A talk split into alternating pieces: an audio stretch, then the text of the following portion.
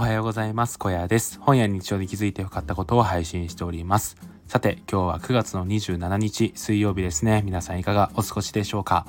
ということで今日も小屋ラジオを撮っていきたいと思います。はいということでですね最初にちょっと天気の話なんですけどあのー、やっとね涼しくなってきたなと思ったらまたちょっとね今日暑かったですね。うん。今クーラーをつけながら収録しているんですけど皆さんは今どうですかね？いやまだまだね愛知は暑いなということを思っています。なんかねやっぱりこう愛知って猛暑日とかでもよくね名前が上がる場所なんですけどどうも暑いですね。うん。東京にいた時の方がまだね少し暑さは和らいでいたのかななんてことを思うんですけどどうなんでしょうか？うん。なんかでももうね暑さに関してはある程度の温度いくと行き地に達しているのかなってことを思っていてもうそれ以上に関してはですねもう暑いもんは暑いってなっちゃうような気もしております。はい。というねどうでもいい話をした後にですね今日の本題を話していきたいと思います、えー、今日の本題はえー、美意識を大切にしていますか？というテーマでお話をしていこうと思います。はい。でですね、まあこの放送しようと思った理由はですね、僕あの普段 Voicy をよく聞いているんですけど、その Voicy でですね、あのよく聞いている MB さんというね、ファッションインフルエンサーの方がこの美意識の話をされていて、それ以外にもこう、あのあれですね澤まどかさんも同じような話をされていてなんかそこからですね結構僕もこの美意識について考えるようになったので今回はそれについてちょっとシェアをしていこうかなと思います。はい。で皆さんはですねあの美意識っていう言葉もちろん聞いたことあると思うんですけど、まあ、具体的にどういうものなのかっていうところまでしっかりと、えー、なんか説明できますかね？うん。で僕もですねこれ MB さんの話を聞くまではなんとなくぼやっとその美意識っていうものについて理解をしていたんですけど今回ですねこの放送するにあたってまあしっかりとねネットでなんですけど辞書を使って調べてみました、まあ、するとですねこう書かれていました。えー、美に関する意識また何をもって美しいかを決める基準や考えっていうねこと書かれていました。うん。まあ大方ですねまあこういう認識を持っている方がほとんどなんじゃないのかなと思います。はい。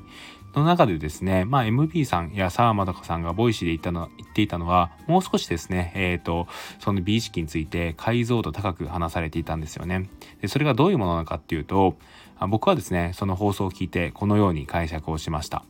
えー、美意識というのは、自分なりに大切にしたい生き方、働き方の哲学のようなものですね。うん。えー、まあこれどういうことかっていうと SNS とかで何て言われてようが世間的にどうやって言われてようが関係がなくて、まあ、自分が大切にしたいもの大切にしたい考えっていうのが美意識なんじゃないのかなっていうことを思います。はいで例えばなんですけど MB さんに関してはこの Voicy の放送でですねあの今でもメルマガをコンスタントに書いてある書いていることが美意識の一つだっていうようなことをおっしゃられていました。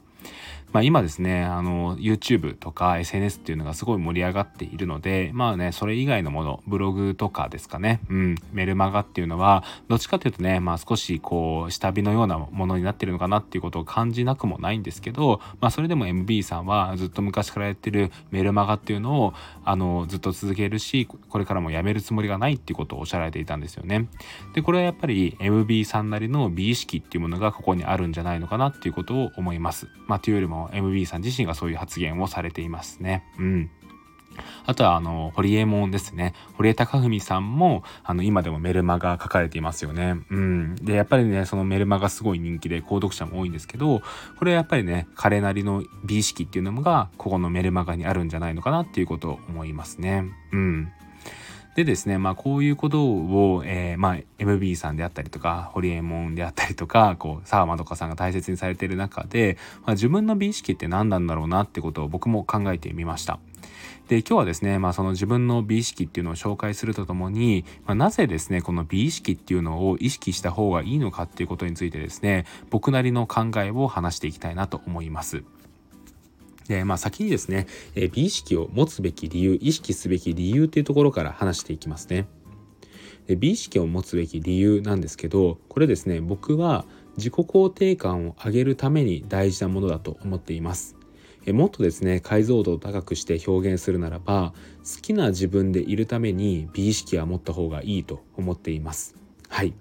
でこれもう少しですね、えー、分かりやすい説明をするために逆のパターンを考えてみたいと思います逆というのはですねこう自分のことを嫌いになる瞬間ですね。うん。皆さんはですね自分のことを嫌いになる瞬間ってありますかね？まあねこう生きていれば少しくらいはですねあの自分のことが嫌だなとか嫌いだなってことをね思う瞬間あると思うんですけどまあ例えばこういう時かなって思います。うん。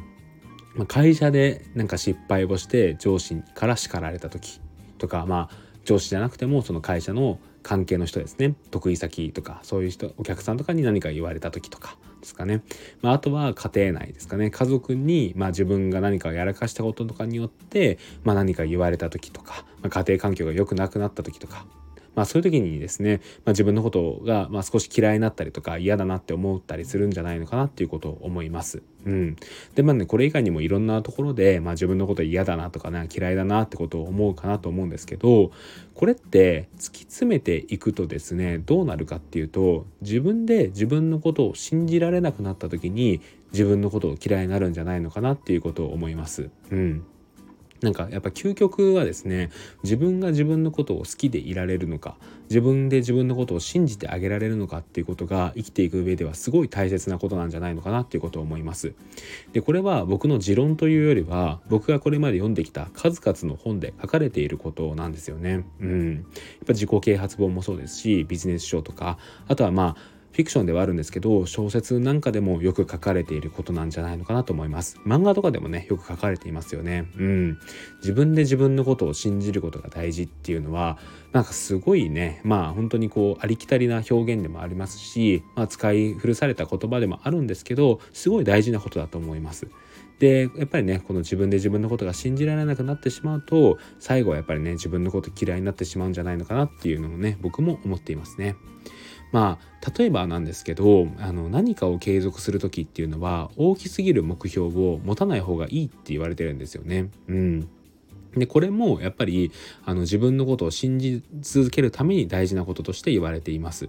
まあ、例えばですね、えー、1ヶ月で1 0キロ痩せるとか毎日3時間英語の勉強をするとか、まあ、そういう無謀なやつはやめた方がいいっていうことですね。でなぜこれお勧めされないのかっていうと、まあ、これね、まあ、結構達成しづらいものだと思うんですけどこういう達成しづらいものに関しては結局達成できなかった時に自分なんてっていうようなね思考に陥ってしまってどんどんこうね自分のことを信じられなくなってしまうからなんですよね。だからこういう大きすぎる目標っていうのは持たない方がいい。もっと自分の中でコツコツできること。例えば日記を書くのであればまずは毎日 1, 1行を書くことからねやるみたいなことですかね、まあ、そういうのをやった方がいいっていうことが言われていますね。うん。やっぱりね継続っていうのもこう自分との約束事になってくるので、まあ、それをねどれだけ自分の中でやり続けられるのかっていうのはある意味でこう自分を信じ続けること自分を裏切らずにやり続けることってことになるので、まあ、自分を好きでいるためにも大事なことなんですよね。まあこう逆で言えば自分を好きになるためには何かを継続するっていうことはすごいいいことなんじゃないのかなっていうことを思います。ちょっとね話が脱線してしまったので美意識の話にちょっと戻しますね。うん。で美意識っていうのは、まあ、つまりですね言ってしまえば長い人生における自分との約束事のようなものだと僕は思っています。だから美意識を保てない状態っていうのはその自分の約束を守れなくなる状態にもなるので自分のことを嫌いになる理由にもなってしまいますし、まあ、逆にですね美意識をずっと保っていると、何があっても最後の最後の取り入れである自分を好きでいるっていう部分は死守できると僕は思っています。うん、でこれはですねやっぱりこう MB さんの放送であったりとか沢本さんの放送を聞いていても同じようなことが話されていたと僕は記憶しております。間違っていたらすみません。はい。まあね、ということでですね、まあ長くなってしまったんですけど、こう自分のことを好きでいるためにも美意識っていうのは意識すべきですし、大切にすべきだと思っております。で、まあ、これに関してはもう SNS であろうが、えー、なんか YouTube だろうがな、どこの本だろうがね、まあどういうとこで言われていても自分の中で大切にすべきものですね。うん。で僕にとってこの美意識何があるのかっていうことを最後にちょっとだけ紹介をさせてください、えー、考えてみた結果ですね僕が大切にしている美意識っていうのは2つありました。1つ目がですね、え、何があっても文章を書き続けること。2つ目が嘘をつかないことですね、うん、順番にちょっとだけ話していきたいと思います、えー、まず1つ目の文章を書き続けることについてなんですけどこれはですね、まあ、今後も長く長くですね僕はこの文章を書くっていうことをやめずに続けていきたいなと思っています。まあ、それこそですね SNS 上ではこう文章の情報発信のはもう読まない読まないしオワコンってことが言われていたりとかするんですけど、まあ、僕としてはですね、まあ、そんな全く関係ないと思っています。まあ、オワコンだろうがですね地球が滅びようが自分の感情や出来事をこう自分なりの言葉で表表現し続けるってことはやめないですね。これなんでって言われても困るんですけど僕なりのこれは美意識ですね。うん、情報発信の方法、まあ、あとは自分の言葉を表現する方法としてこの文章を書き続けるってことはやめないとえー、まあここで言っておきます。はい、これはもう僕なりの美意識ですね。あの僕はノートも書いているんですけど、あノートってあのブログの方のノートですね。それ以外にもこう SNS での文章発信であったりとか、ブログでの情報発信、あとはノートノートのこれでややこしいですね。あのキャンパスノートを僕一冊持ち歩いていてそこにはね毎日毎日自分の中で今日あったこととか考えたことそして今日良かったことを3つっていうのを絶対書いているんですけどこればっかはですねやっぱりもう習慣にもなっていますし今後も死ぬまでですね続けていくものですね。これは僕の中での美意識ですかね。うん。になっています。で2つ目なんですけど2つ目が嘘をつかないことですね。うん、これも僕の中ではかなり大事にしていることです。これねなんか綺麗事のように聞こえてしまうかもしれないんですけどこれ僕の中ではですねかなり重要なことになってきますね。うん、あのまあね会話を楽しむための小さな嘘とかはいいんですけどね。うん、そうじゃなくて人との信頼に関わる根っこの部分でのことだったりとか自分の生き方については嘘をつきたくないと思っています。でねこれちょっとだけあのエピソードがあってそれについて話すと、まあ、人との信頼の部分でですねちょっと話す部分が話したい部分があって、まあ、それがですね今回の転職活動におけることなんですよね。うんあの僕ですね今回の 転職活動に関しては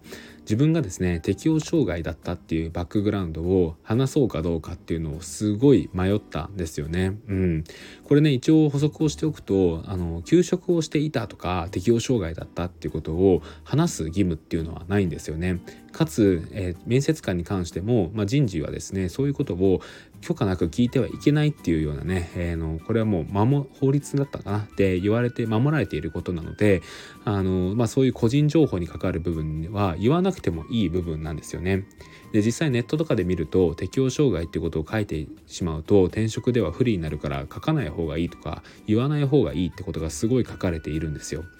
で僕もすごいこれは迷いましたね。迷って結果的にあの言わないでおこうかなってって思った時もありました。なんですけど最後の最後僕はもう本当にね言わないでおこうって望んだ面接であっても最後面接の時には自分が実はこういうね適応障害で会社に行けない時がありました。でそこから退職をしました。っていうことを最後は言いましたね。うん、これはやっぱり僕なりの美意識があったからです。なんかそういうねこれ別に嘘ではないんですよね。聞かれてはないので嘘ではないんですけど自分の中でのこう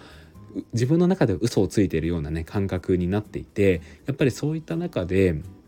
それを言わないっていうことは自分の美学美意識に反するっていうことをすごい思いましただからこそそういうのもひっくるめて自分のことを採用してくれる会社がいいそれを受け入れてくれるような会社がいいっていうことを思ってそれをその適応障害だったっていうこともね言って転職活動をしましたね。うんで結果的にどうだったかっていうとその適応障害だったってことが何かハンデになるようなことっていうのは僕の主観上ではなかったなと思います。むしろそういったことをしっかりと言ってくれたところを評価したっていうことを最後言ってもらってですね、まあ、次来週から働く会社ではそこで働くあのそういうそれを評価してくれたところでね働くんですけどまあなんかねそういった部分もあって、まあ、言ってよかったのかなってことを思います。まあ、これね結果論になっちゃうので、まあ、どうしてもねちょっと綺麗事のように聞こえてしまうのかもしれないんですけど僕としてはですねうんあのー、そういう嘘をつかないっていうことはこう信頼の部分に関わるところなのでまあね大事にしたい自分なりの美意識だと思っていますね。うんはいという感じで今日は美意識についてちょっとお話をしてみました。皆さんの中でですね何かこう大事にしたい美意識っていうのはありますか？よろしければですねこういうのありますっていうのをねコメントとかに残していただけると嬉しいです。あの本当にですねあのこれは正解はないですし人それぞれの答えっていうのがあると思います。でやっぱりねそれを大事にしていくことが自分なりのこれからの生き方の上でのこう納得感とか肯定感につながると思うので是非ですねあのそういうのあんまり考えたことがなかったなって人はですね改めてこう振り返ってみて自分なりに何を大切にしているんだろうはたまた何を大切にしていきたいんだろうっていうことをね考えてみていただければ今回の放送を 話した甲斐があるなってことを思います。はい。ということでですね、えー、最後にコメントいただいたので、コメントについて、えー、読み上げたいと思います。えー、前の放送ですね、チョコ旅行について話した放送なんですけど、ことほぎつばめさんからいただきました。ありがとうございます。えー、小屋さんお帰りなさい。ただいま ワクワクしながら配置をさせていただきました。ありがとうございます。ということで、こちらこそコメントありがとうございます。いやーなんか自分のチェコ旅行なんて完全にね、あの、自分のなんか主観というか、あの、自分ごとの話なんですけど、それをね、こういうような形でコメントいただけるなんて本当に嬉しいです。ありがとうございます。はい。ということでですね、いただいたコメントは、えー、必ず、えー、読み、読みますので、よろしければですね、今回の放送に関しましてもコメントいただけると嬉しいです。ということで、また次の放送でお会いしましょう。最後まで聞いていただきありがとうございました。それではまた、えー、バイバーイ。